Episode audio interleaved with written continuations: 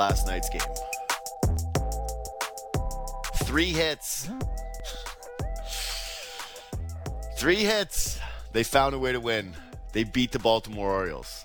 And by the way, now now we're fully coming out of vacation mode, okay? Vacation mode is officially over. Went down to the ballpark. We're back on the best bets. I posted to Twitter and Instagram last night, so make sure you follow there. Both best bets hit. Of course, I took the Jays.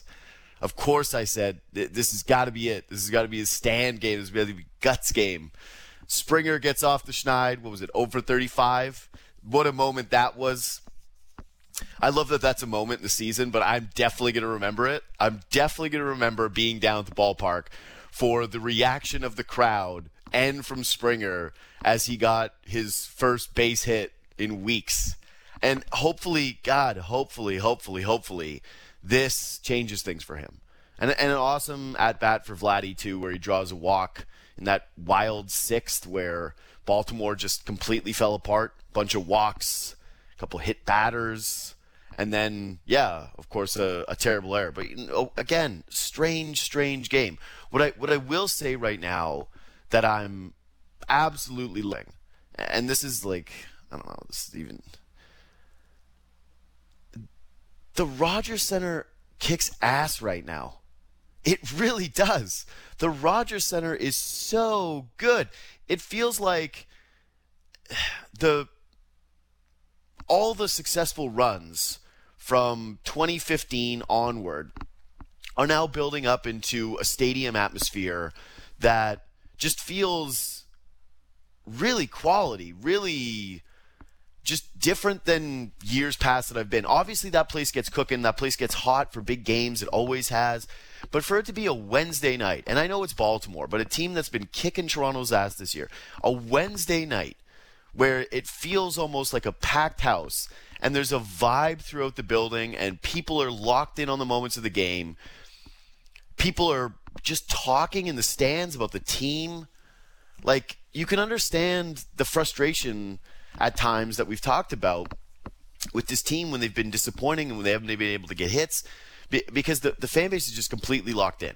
And so this stretch run, I think, is going to be really, really, really fun to be down there. Obviously, the outfield upgrades have been massive for this team, for the stadium, for this fan base. Like the energy there, being able to. I, I sat right next to the bullpen last night and got to watch Hicks warm up, which was really fun. Really, really fun. Then he comes in, good performance by him.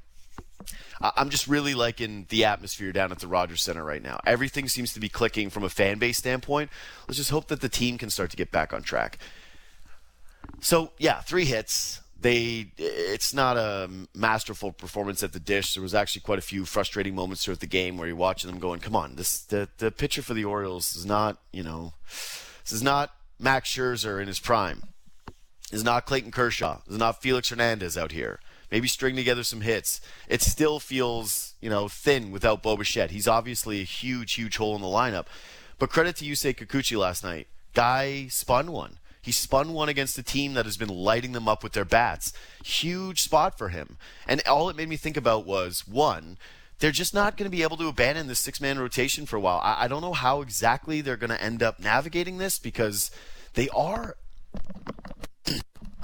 they are in a playoff chase and and it's going to be a tough road for them to end up actually getting there especially given what's coming up in the series. You know they have Gausman going tonight. You don't really want to be skipping his starts but all these guys are capable. And maybe if Ryu falls off or he's just not really giving anything you're very very short with the hook but all these guys deserve to pitch. And and the hope is the formula is i think for this team that they go out there they deliver quality starts where they keep their teams in baseball games and they can just hang around to have some moments like the one that they did in the six yesterday.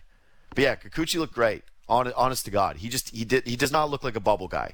He does not look like a guy that should be coming out of the rotation and should be going into the bullpen and be another lefty in there. I, I it just it certainly doesn't feel that way right now.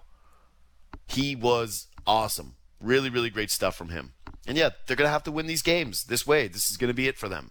Win it with low scoring because I just I'm having a tough time seeing this offense suddenly turn it around and, and all of a sudden look like they're going to be phenomenal. But yeah, Rogers Centre, eh, kudos to you. Tip of the cap to you because damn, it is one hell of a time down there. And yeah, we just cracked August. We just cracked August, and I, I can't remember it being this fun down there during the weekdays during this time of year. Anyways, let's talk to Ennis. All right, it's time for the long awaited post deadline good hour with the one and only Ben Ennis. Hey, buddy. Hey, buddy. Uh, you want to yell about Whit Merrifield again, like old times, like a year ago? Wow. You know, you know, that's just a scumbag, low, dirty move by you. That's the last time I'll ever do your show in the heat of a moment where if you're going to use these things against me. You know, I just not credit for said, hey, Yeah, no, I'm I'm sorry for using the thing that you said against you. Yeah. I didn't I didn't think that Whit Merrifield was enough. So maybe that's a good primer for the takes that I'm going to have today is hey, this guy was dead wrong about the deadline last year. He thought Whit Merrifield wasn't enough. He thought Whit Merrifield was washed, that his Kansas City numbers were indicative of the player that he's going to be in Toronto, and so he's an idiot. So let's just start off this podcast with my name on it with disregard everything you might hear today. Is that good by you? Is No. that is that a good start? That's that's totally 100% fair. Yeah, no, it wasn't un- unfair. Listen, you want to talk about unfair? It was unfair. The situation I put you in. I think literally I had you on last year the segment after the deadline passed. It was like the deadline passed in the break and then you were the first guest Yeah. up after the break and you're like, "Okay, well sometimes there's deals that trickle through." And I was like, "No, Shy's Yeah. tweeting out that that's it. It's Whit Merrifield." And yeah, you, No, you, no, no. You down. broke Whit Merrifield to me. Oh, is you that what said happened? like there's another deal coming through, and I went, oh, thank God, because they need to have another deal Well- break through. And then it was Whit Merrifield, and I went the guy who. We don't even think can play here because at the time, you Yeah. know, you had to have the double vax, and the mm-hmm. guy didn't exactly want it, so they had to work that out. He had to wait the period, or so we thought, in order to get it. And yeah, I, I can't remember exactly what he was OPSing last year when he first came over. Like, it was not great. It was not great. He was 34 years old, and yeah, I I don't stand by it because I was dead wrong. But yeah, I can. I it's understandable why I didn't think it was enough. in your defense, you were proven correct because what the Blue Jays really needed was more swing and miss out of the bullpen. And why did they not win a game Yeah, against the Seattle Mariners in Yeah. the two game postseason series? Couldn't get an out in, in game two with a big lead because they didn't have enough swing and miss. So yeah, you were right. They they Whit Merrifield was a fine ad. They needed another one, not unlike this this season where okay, yeah, Yeah. Paul DeJong can play some shortstop maybe if Bo Bichette's going to miss a few games, but uh, where's where's the big right-handed bat in left field? Dude, that's that's exactly it. Okay, you know, there's it's it's weird now that you mention it, the parallels between last year and this year, right? Where they went out and they did some addressing and and they started and you went, okay, this isn't bad. Like Anthony Bass, it's fine, it's a good addition. Zach Pop, I don't think any of us really thought was going to be much of anything at the time. Mitch White was trying to get ahead of a season and give you a little bit of insurance because Kikuchi was an absolute nightmare. So you wanted to have at least someone else that could give you innings. And then they brought in Whit Merrifield, and you said, okay, well, where's the swing and miss guy? And this year, the parallel is kind of. Where was your Whit Merrifield of this season? you know what I mean? Like, where was the guy that was going to come in and and be able to drive in some runs for you? A guy that was actually producing because Th- this is the thing I can't shake about this deadline. I like the Hicks acquisition. I think the Jays are clearly going to be in a bunch of tight games. It's nice, especially given the injury to Romano. Finally, they have a big arm that can just smoke guys, right? The 104 that he can touch. Beautiful, beautiful stuff. I know the market wasn't oversaturated. We didn't see 15 guys that were right handed bats get sold at the deadline, but h- how much do you put into the fact that the Jays knew this was a need for m- like months. I, I keep shortening it to a month, and it, I feel like that's being extremely generous to them.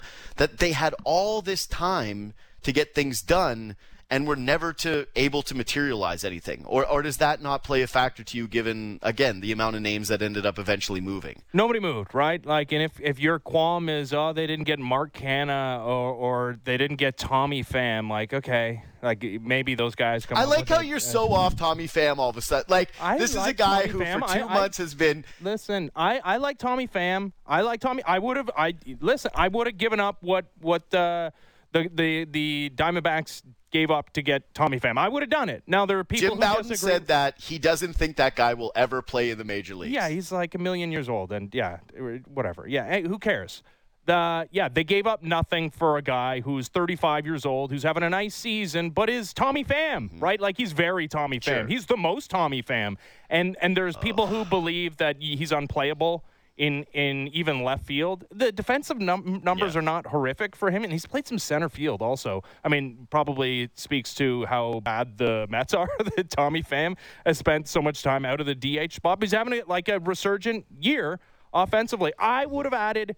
Tommy Pham. Do I think Tommy Pham is like the the linchpin of whether the Blue Jays make the playoffs, win the AL East, win a postseason series, win the World Series?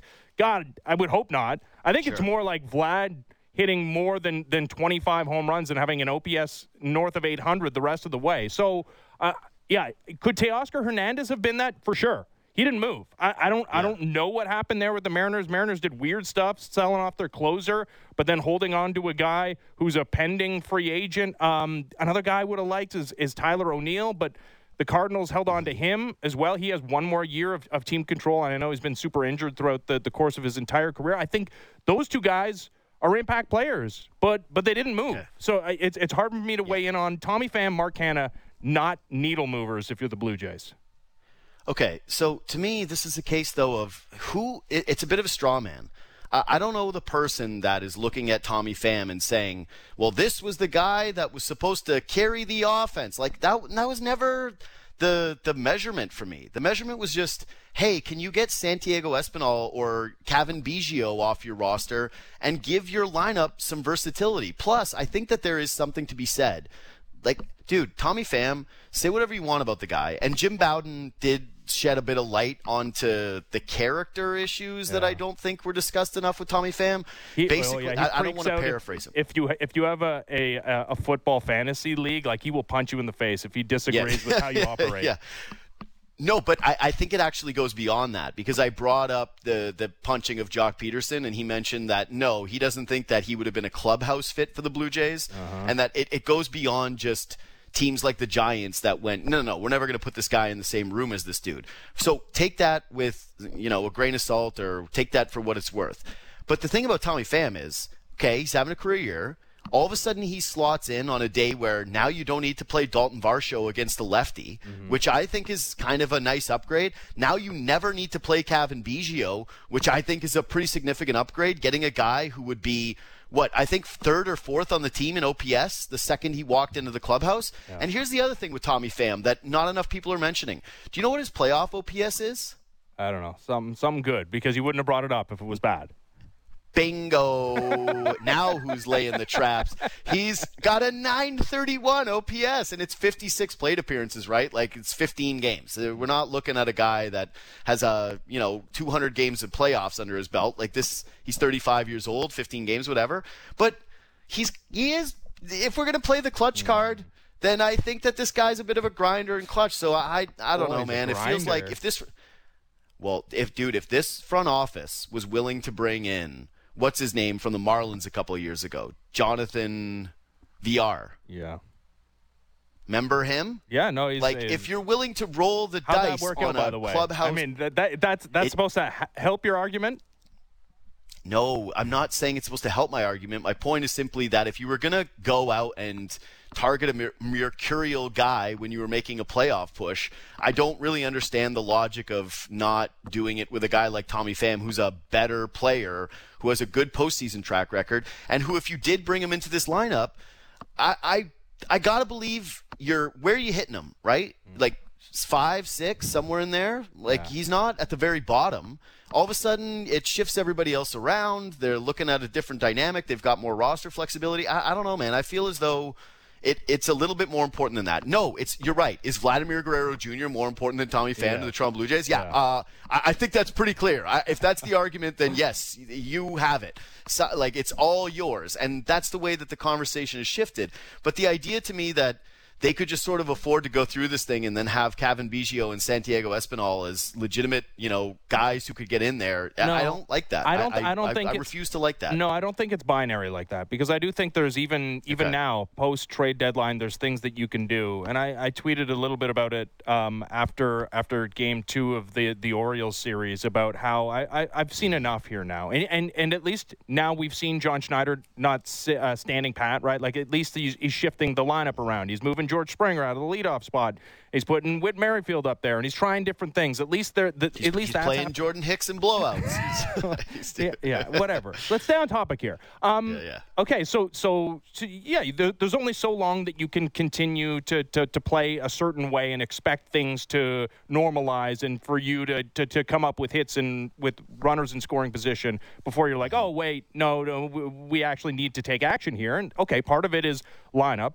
The other part is, man, th- there are actually options in the minor leagues who who might be capable major leaguers. And I know I, I talked about Addison Barger at the beginning of the season and Orelvis Martinez. We all know about those two guys, but like, how about a guy like Davis Schneider, who's who's never not hit every single year of his minor league career, and he's a like a one millionth round draft pick. So yeah, there's obviously a question as to whether that will translate to the major league level. But this year, he's having his best year ever, and it's in AAA. And he has positional versatility. Like he can play on the infield. He's right-handed. He's got pop. He's like five foot six or something ridiculous. So I, I, I don't know how he's hitting all these home runs, but he is, and he takes walks. He's got like a career 350 on base percentage in, in the minor leagues. It's ridiculous. So Sure. I, I'm not saying that he's the answer. It's, by the way, it's 374 in, in the minor leagues. I'm not saying that he's the answer, but like, how about at this point in the season when you've seen it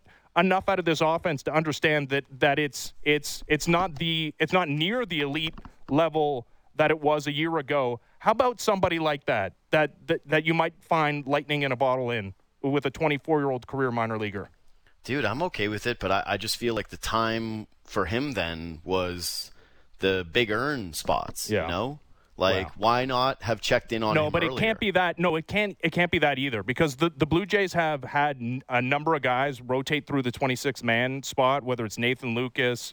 Yeah. Or yeah, or Luplo or Ernie Clement, and, and those guys are are on the roster in name only, but never, never, never, never play.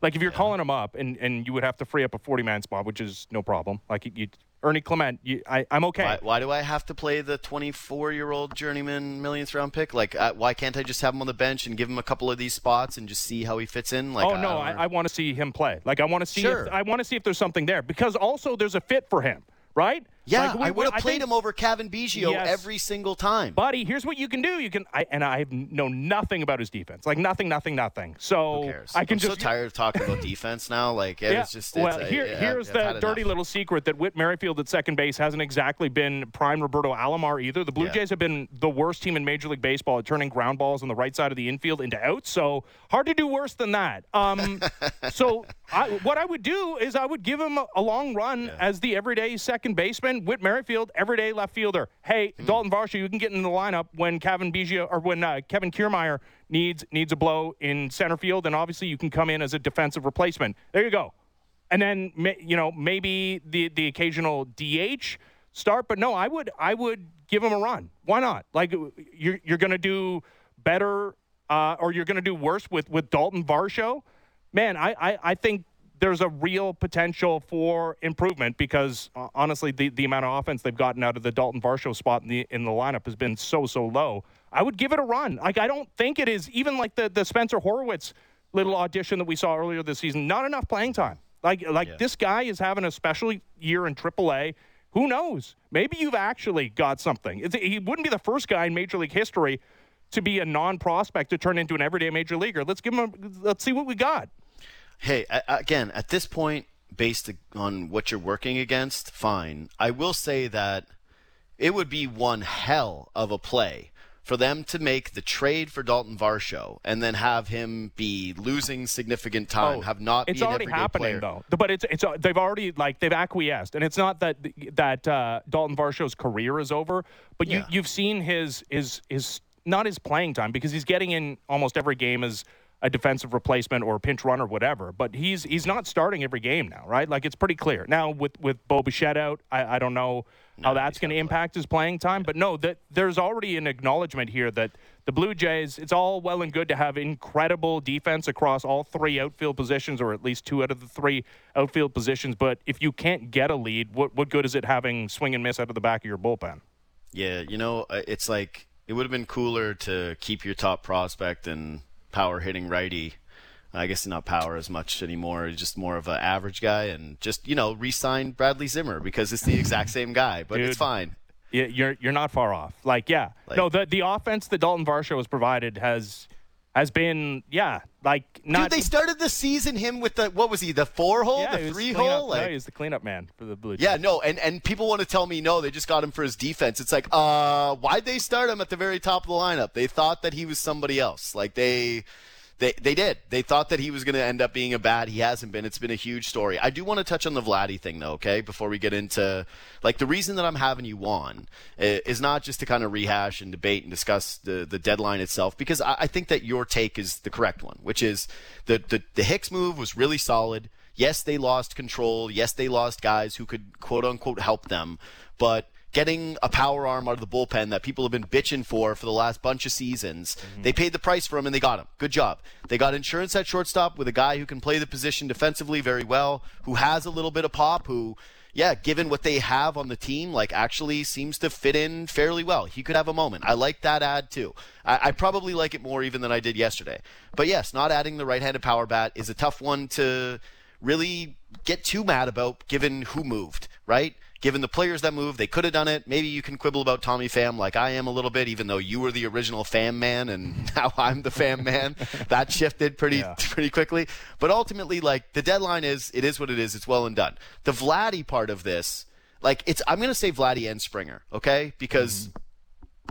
it, it's both guys at this point, right? Springer has been dreadful, and the body language isn't exactly what you would want from a guy making the kind of money that he makes. And then Vladdy's body language is fine, but it's just that he beats the ball over the shortstop just about every single time he gets up to the dish these days. And yeah, like this is clearly the most important part. I, I just wonder if, in your opinion, given where people are at sort of with the front office where it's like these guys are eight years in and there's been frustration with them like you know like basically throughout their tenure right from the very beginning and that's been smoothed over at times but ultimately that undercurrent has still been there. Like where do you think those guys are in terms of pressure from the the fan base or pressure from you to get this thing done? Do you think that there's like a a, a wide gap between those two things? Uh, I think there there should always be pressure, and I think there is pressure, and I think it's it's it's on Ross Atkins and not necessarily Mark Shapiro because he's, Yeah, yeah, I he's, he's got like yeah he's got a level of separation because I think everybody agrees that the phase one of the the renovations to Rogers Centre have been. I was going to say everyone loves Shapiro because it's like, hey, at least we can drink here better Yeah. now, so you're good. Hey, thanks for all the booze zones, Mark. well, and attendance is up four thousand Yeah. per game. Like, and and we're getting into like the, Yeah. the part of the season where attendance typically goes up because we got important games and potentially playoff games to, to play for this team. Mm-hmm. Um, I d- I do think Ross Atkins does not return as general manager of the Toronto Blue Jays if they miss the playoffs entirely. Which is like still I- I very know much on the on it. yeah, it's still very much on the table, right? Like the gap between them and the team that they failed to, to beat even once this season, the Boston Red Sox, who did nothing as well, like did less than than the Blue Jays. If you think the Blue Jays did nothing, and I don't, I guess nobody thinks yeah, that because Yankees Jordan and Sox Hickey- did nothing. Jordan Hicks is significant, right? And uh, yeah, Jor- um, Paul DeJong fits a, fits a hole. But yeah, the the Red Sox and the Yankees, they they pushed no chips to the middle of the table. But yeah, the the Blue Jays end up losing a playoff spot to them or an Angels team who did do something and is like the most desperate uh, group of, of all the American League potential wild card teams, or God forbid the Mariners that you just lost two out of three to. Yeah, then I, I, I think you're you're talking about a, a new general manager. At least there's going to be a huge cry for that the, this off season. I do think though, and I know it's hard to, to look across the way at the Orioles and, and how good it, it looks for them in this moment right now in these two teams and, and Blue Jays fans laughing at the Orioles uh, after 2016, the wild card game, beating them in 2016, and then them going in the doldrums for so long is saying, wow, how long is it going to take you to rebuild to where we are? And that they had the, the head start. But it is true that like the the Blue Jays were the team people were talking about in in those terms like last year, a couple of years ago, right? When they missed the playoffs and they were the hottest team in, in September in 2021 and, and Vlad looked like a budding superstar. The, the, this is like a, a, a team that's going to per, be perennially involved in, in the postseason discussion. That's not good enough. And I get it, especially when you're talking about the, the expectations going into the season of winning a division and that like feeling – like as the days go on, like just such a, an incredible pipe dream. I, I, I mean, you talked to JP Ricciardi a couple of weeks ago talking about how there's a lot of you know, there's a lot of franchises, and maybe you know the trade deadline was an indication of this. A lot of franchises that are just happy to be in the mix, and and and say the old cliche that once you get in the playoffs, it's it's kind of a crapshoot, and there's a lot of luck involved. I, I there's a, there's got to be a, a, little truth to that when it comes to this organization. Although they did push some chips in with the Jordan Hicks trade, there's there there's a lot to hey, if we're just a, a team that year over year, especially with the expanded playoff field, that's in the playoffs in around 90 wins, that that's that's going to placate a lot of people.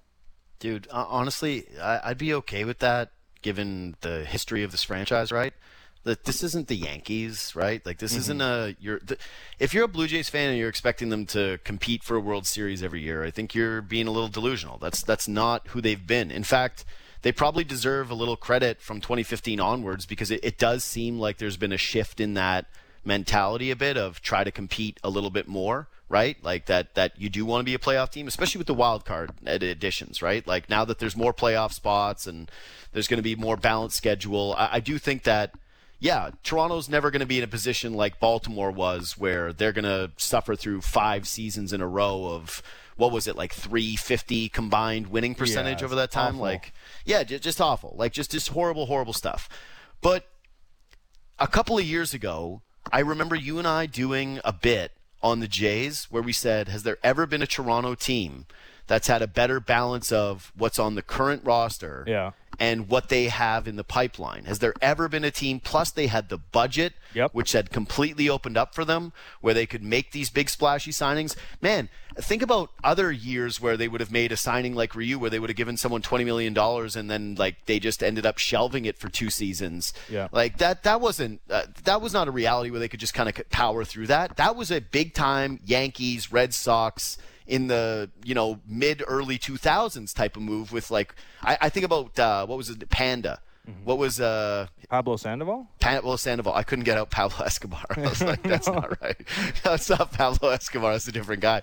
Uh, like, it's it's it's hard for this fan base to feel like something they thought that was going to be so special and materialize into championships is slipping through their fingers and that this could all be lost. Dude, and okay, I, I I don't mean to cut you off, but like no, no, you're, go. You're making me like I I think there's a comparable there's there's a comparable. So 2021 was I think so far the best the Blue year. Jays team of this era. They had Marcus yeah, Semien, who had a historic uh, season so at, at, at second base. Vlad at the absolute tippy top peak of his powers. Teoscar Hernandez with with an elite offensive season, 32 home runs, 870 OPS, and George Springer not looking like he was encased in carbonite like he does. Cy Young winner in yeah, and, Robbie and, Ray. In Robbie Ray, they they needed some some bullpen help.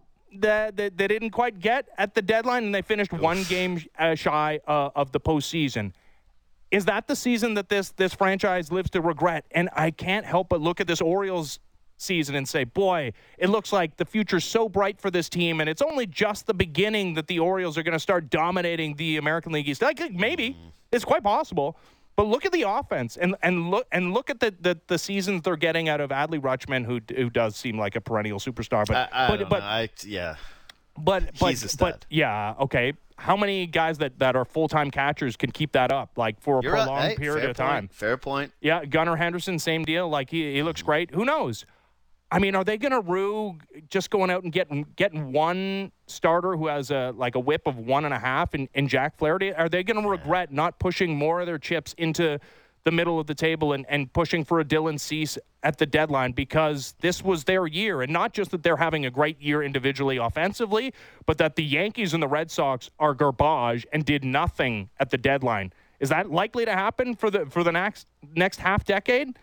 I, I think not. But yeah, th- I think there's a comparable to be made to the 2021 Toronto Blue Jays because that was that was the best team. Who wanted to play that team if they got into the playoffs, especially the way they played in September, which got them back into the the race. Remember, there was some horrible Yeah. games, and I remember in Detroit where they couldn't score a run in And in Simeon August. ball away. Yep, and then and then yeah, Lourdes Gurriel Jr. has the the big home run against the A's in September that kind of started that that incredible streak, and they were one win against the Yankees away from making the playoffs. That that that felt like the year. This team is good, and they can figure it out if like if some of the the, the guys, some of the the position players.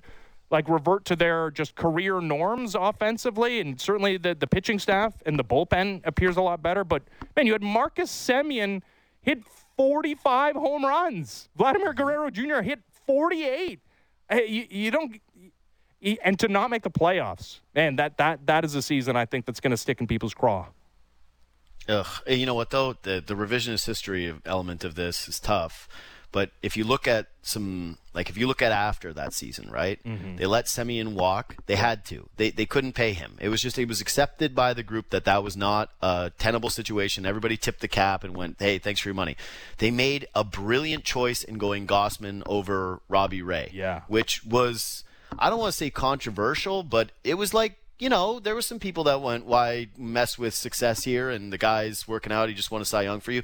Um, I, I thought that for the most part, it was uh, a pretty good offseason. They end up being pretty damn close to getting Jose Ramirez, which God, that's the ultimate. like, what happens if that goes down? Yeah. Um, but to me, I look at it, and, and a lot of this is through the lens of, okay, you're right.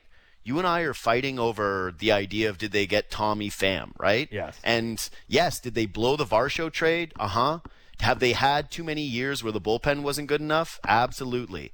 But ultimately, like, what what would you have really had the front office do differently outside of those things so far? Like, there's not a lot to point to, and that's why I was making the point about Vladdy and Springer right now, where I go, at, at what point is this just going to become more about those two guys than it is about the front office? Because you're right. Like if they miss the playoffs, then it's been eight years of Atkins, and you just you need to have a change because you can't have another uh, crack where he gets to determine the pieces around these guys. But ultimately, like. I'm sorry, how much of this disappointment goes from a guy hitting 48 home runs and being a MVP runner up to a guy who's like a good first baseman? I don't know. Is he even good? Because like the the, Well, the OPS, no no no. I'm I'm serious. Like he's good, but like uh, judging on the bar of first baseman, where he's like between 10 and 20 in OPS among first basemen, and I know he won the Gold Glove last year. Hey, look at at the defensive numbers this year without the the shift. He's been abysmal, Vladimir Guerrero Jr. And the post All Star break, I thought maybe he had discovered his his power stroke, and we've seen it at times. At least he's more of a threat than he was, you know, in in July for the or most part of of, of June. But no, hundred percent. Especially now that the trade deadline's passed, it's a huge focus on Vladimir Guerrero Jr. and specifically George Springer, who's like in the midst of the worst slump in the history of the Toronto Blue Jays. No, those guys are are are it. Like, yeah, you're you're going nowhere if if those guys continue to do what they've done this season. The other thing is, and I I it's so baffling because the Blue Jays do have a bunch of like professional baseball players. I know like they're all professional baseball players, but you know what I mean? Like guys that are winning baseball players. Like I think we could all agree that Matt Chapman, Kevin Kiermaier kind of fit that mold. But man, they they do so many stupid things and they're so not fundamentally sound. And and I was digging up the the numbers because it just feels like they're incapable of scoring the runner from third base with less th- than two outs. They've It's basically had the, the, the exact same number of opportunities. They've had 213. The Baltimore Orioles have had 215 opportunities to score a runner from third base with less than two outs. The Orioles have scored 120 times in those situations. The Blue Jays, 99. There, there's 21 runs just on the table. That it, you can talk about the Orioles having some great offensive years from Gunnar Henderson and Adley Rutschman. Th- That's all well and good. That's not guys having great years. That's guys understanding what to do and putting the bat on the ball. baseball. No, it's it's just incompetence, man. Like, uh, look at this team, game in, game out. How many opportunities they just leave on the table? How many stupid base running mistakes they make? I I, I don't know what to account for that. Like, uh, I, I guess if you want to blame John Schneider, go ahead. I, I, I don't I don't know what what he's supposed to do. Maybe you know, maybe he's starting to discipline guys, and I, I do wonder about that. The you know the George Springer day off um, earlier on in, in the Orioles series, but that that's that's that's dramatic. That's the season. Honestly, that's the season. 21 runs. Like if you're just as good as the Orioles have been in those situations, you're maybe in first place in the American League East. Mm. Yeah, Schneider, uh, like I don't know, I I don't find it to be a real compelling talking point because I think it's the same situation as Atkins. He's gone if they miss the postseason 100%. And if they, I think even if they lose in the wild card round, like they don't make it forward, it'll be a topic of discussion. But to me, it's like, you know, I've had moments of frustration. I definitely think that, I don't think that he's been a, a plus manager, let's just say. Right? Like I don't feel I like don't disagree he's been, with that. I don't think he's been adding, but I've, I also think that this is just what happens when a team is, you know, you're frustrated with them. Is whenever there's a bullpen decision that backfires or a pitcher that gets taken out too early, it's like fire and brimstone towards a guy. Anyway, I, I just, yeah, I don't really care about the manager stuff. I care about the player stuff, and that, that's just it to me. Is like, I, I get it. I get how jobs should be on the line, how why jobs should be on the line, but so much of this, when I just keep thinking about it, is just yes, it just centers around is Vladdy ever going to be as good as we thought he is? Is that even in there? What we saw is that was that fleeting? Is it gone? And yeah, has Springer become washed up as he approaches 34 years old? And you're still in a competitive cycle, and now all of a sudden you're carrying that money on on the books. It's like you were putting him in right field this year. Was supposed to free him up as a bat and make him an absolute stud, and he had some moments. But yeah, it's it's been it, it hasn't been enough from a guy who is basically supposed to be one of your face at bats of the organization along with Vladdy and Bo. Like only one of those three guys has lived up to it this season. Yeah, and and the one guy that is is hurt right now. But yeah, Yeah. it's not That's great. too. Uh, no, the the Springer one is like maybe he's done. I, I will say that, and I know it, it sounds silly to be talking about regression when we're we're like we're in August now, right? Like, but there are Yeah. still two months of the season. Remember Yeah, yeah. the season that Bo Bichette was having last year was Yeah, basically in, baseball's long. In the middle of August, Bo Bichette was abysmal and and banged down to seventh in the lineup, and then ended up the best hitter on the Blue Jays and with the most hits in the American League. So a lot can change. Yeah. And I do look under the hood, like there's not a lot that's different on on George Springer's Statcast page than a season ago. Like maybe a little more swing and miss, and maybe a few fewer walks, but it's it's I yeah, and and I know like eye test wise, he doesn't look like the same guy. I don't know. Vlad looks like Vlad has always looked outside of the one year where they played a bunch of games in minor league ballparks. Like, and that to me, that changes the it it it, it changes the expectations for him, uh, for everybody, and it also changes how you build your team. Right? Like part of the idea of being able to give away a guy like Teoscar Hernandez is well, you know, Vlad's better than he's shown, and I think the 2021 version of him is still in there. If it ain't, like you can't afford to to to make a move like that and get rid of a 30 home run guy because the the the you need to create offense and and that he's not his like he's not the sun of the, the the middle of the solar system. He's like he's a plus, like he's Yeah. he's a better than average offensive player. But no, you can't build your team around Vladimir Guerrero Jr. if this is him. No, I, and just like even with the runners in scoring position thing, I know he had the clutch numbers earlier in the season. He was actually one of the guys that was hitting better, but it just it's the confidence test right now, right? Like when Mm-hmm. Yeah. Vladdy comes up in a big spot right now, I, I'm just speaking to the audience in this moment. H- how do you feel? Like when it's late in a ball game and the Jays are trailing a run or two, and Vladdy steps to the dish, and even there's a runner on, whatever. It's like, do you really feel like, oh, you're in trouble now? Like I, don't- I don't feel that way Your about best the other team. like the best outcome feels like a, a line drive to right Yeah. field or a ground ball through the right side. Yeah, and and to your Springer point, I, I'm not going to play the he's washed card yet because I just yeah, he's been too good of a hitter throughout his career, and mm-hmm. like yeah, you can obviously understand he's turning 34, but this is what I would say is that it's it's a harbinger of things to come. It feels like Oh over yeah, the this next will three happen. Seasons. Yeah, this will happen but- eventually for him.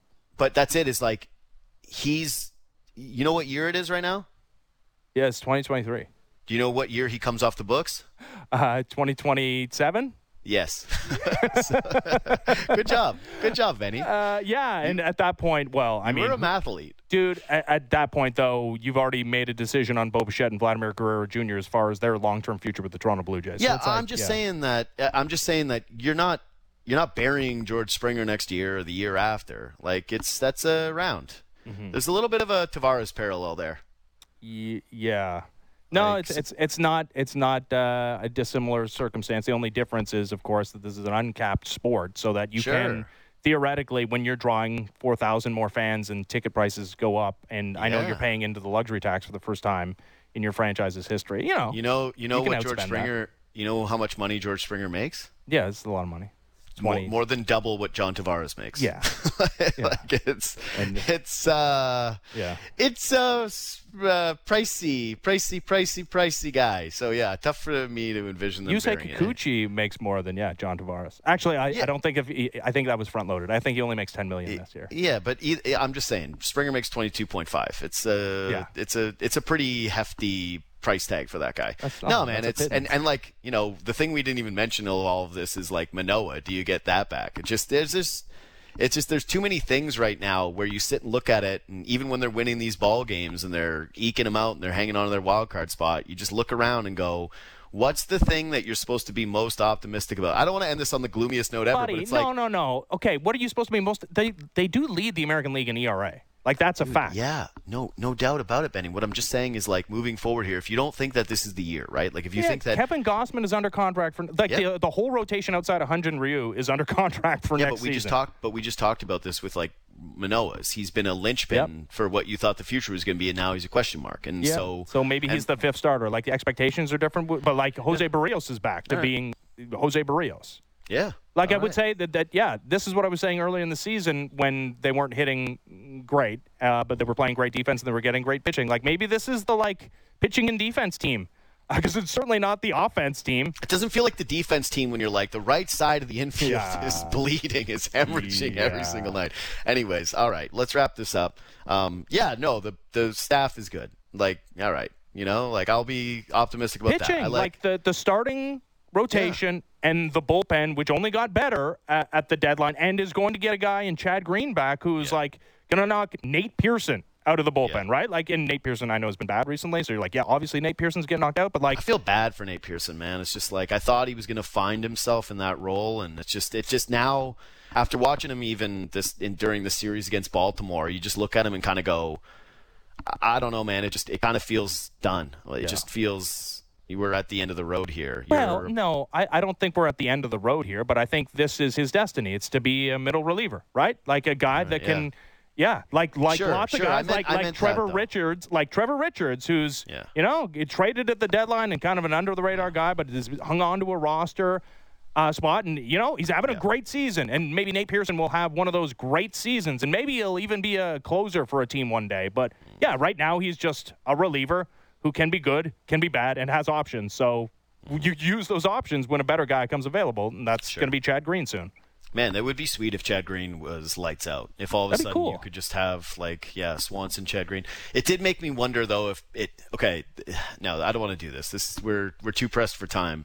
But I'll just say this, presented without comment, is like if you are trading for Hicks and then Green comes back and he's good and Yimi is fine and Richards is who he is, like does it at least change the perception a little bit of Swanson for Teo, even though Teo had a bad year, considering like that's what a need you had now? Just well, I'm just saying, like, yeah, it's like if he's not your setup man or whatever, it's eh, just just a little. Well, to- the other thing about Teo, and I know Blue Jays fans strikes wanted to the see. most. Well, he leads the American League in strike. He's had one good month this season. I think Like, he leads all of baseball in strikeouts, Yes. not just the American League. Yeah, yeah, yeah. yeah. He does. He's he strikes out, which is like that's part of his game. Um, but no, he is. He's had one good month this season. He's Yeah, he's basically been a below league average hitter all season. Yeah, it's true. It's true. But I think he would have come here. He would have been so happy. Good vibes So, at least, right? Yeah, exactly.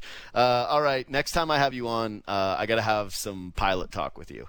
Because I, I thought about your dad quite a bit during my trip and the amount of flights that I ended up having to take. And yeah, just watching the way some of these different pilots comport themselves. So that's next time for your dad, uh, just so you know. Okay, you want to have him on? He, he'd love Uh, to do it. No, because he'll defend the pilots. He'll defend the pilots, and I can't have that. Anyways, uh, all right. Thanks, Ben Ennis. Um, subscribe to the podcast. Follow us on Instagram and Twitter at JD Bunkis, at Sportsnet Ben. And uh, yeah, we'll do some best bets later. All right. All right, let's wrap this sucker up. I'm not going to do pod only today, simply because recording a mixed martial artist who is going to be fighting this December. And His name is Georges St. Pierre, which is wild. Like this one totally snuck under the radar for me. I was with Austin yesterday. We were having a chat. He booked him, and I was like, "Whoa, that's sick!" But why is he coming on? So MMA guy, me, Georges St. Pierre, superfan, me, fraud, complete fraud in terms of no, I had zero clue, and yeah, he's gonna be fighting in a grappling match, which is really cool. It's UFC affiliated. I can't wait. Obviously, it's gonna be sick to see him step into an octagon again. I cannot wait. So yeah, Georges St. Pierre tomorrow. Going to be yeah taping the interview with him this afternoon. Because yeah, here's the thing. I, I'm uh, I'm not asking Georges St. Pierre to work around my schedule. He, I'll, I'll work around his. Just the way that it's going to go. Okay, quick thing, quick thing, quick thing, quick fun thing. Okay, I woke up this morning. This is a this is a late one, and saw this Mikhail Sergachev stuff and many of you probably have no idea what I'm talking about, but Mikhail Sergachev, the defenseman of the Tampa Bay Lightning, did an interview in Russian where he took some shots at the Toronto Maple Leafs. And okay, these are some of the the Google Translate versions of it because he he later came to the his the defense of his comments. It's basically this quote: "I don't want to put any pluses on Toronto now. They didn't deserve them. Why? I don't think they deserve much well done here. They went through the first round, but did not go further. I don't see any reason to rejoice here. I'm like, ooh, it's a little, it's a little spicy. Like he had a little fun, but yeah, the the comments. I guess he he went to Google, or sorry, he went to he went to his Instagram page, and he tried to clarify the comments and I got to pull them up on my phone here because you can't open Instagram on a browser for whatever reason. Um, he clarified the comments, but I got to say that they weren't exactly. Wow, what a huge difference! The guy took some shots at the Leafs. He did an interview. They asked him about it, and he clearly doesn't like that team. Anyway, this was his response on Instagram. Quote, lol. Love when grown men use lol. If you don't speak Russian, don't use Google Translate as your first option and then spread misinformation. I never said it like that. Question was, Toronto played very physical, which got a couple of your defensemen hurt. Is that true? And I said, no, it just happens sometimes. People get hurt by accident, and I don't want to give them credit. Okay, that's a, a little bit. Question asker. Why not give them credit? Sergachev. Why? I don't think they deserved them. Question asker. For the first time in 19 years, they passed the first round. Sergachev. True. Good on them. But they didn't go through to the second round. I don't see a reason to celebrate. End quote. Even if it was the nastier version, where he's really taking shots at the Leafs. Who cares? This is so great. I loved. I, I read one article because I was like flying around trying to figure out what was actually said and what was actually done and what what the truth was here. What was the the miss and miscommunication? I saw one article and they went, Mikhail Sergachev provides Leafs with bulletin board material, and I. It was the morning laugh I needed. It was the morning laugh I needed. Could you imagine? That's what was holding back the Toronto Maple Leafs bulletin board material. This, this is what we're doing here. Anyway, I love sports hate. Maybe this is a predictable take for me because I've always been on record with stuff like this. But God, this is so badly what hockey needs, and it always comes through like the Russian translator, and then we get the hey, that's actually not what was said in this sport. But I love it. I love the idea of the Tampa Bay Lightning and the Toronto Maple Leafs hating each other. So I am fully for this. I think it's amazing. I don't think that this should be what motivates the Toronto Maple Leafs, but if it helps them in any way, great. Good on them. But yes, more sports hate, more trash talk. Anyway, Georges St. Pierre tomorrow. That's it for me today. Uh, subscribe to the podcast, leave five stars, and as always, thank you for listening.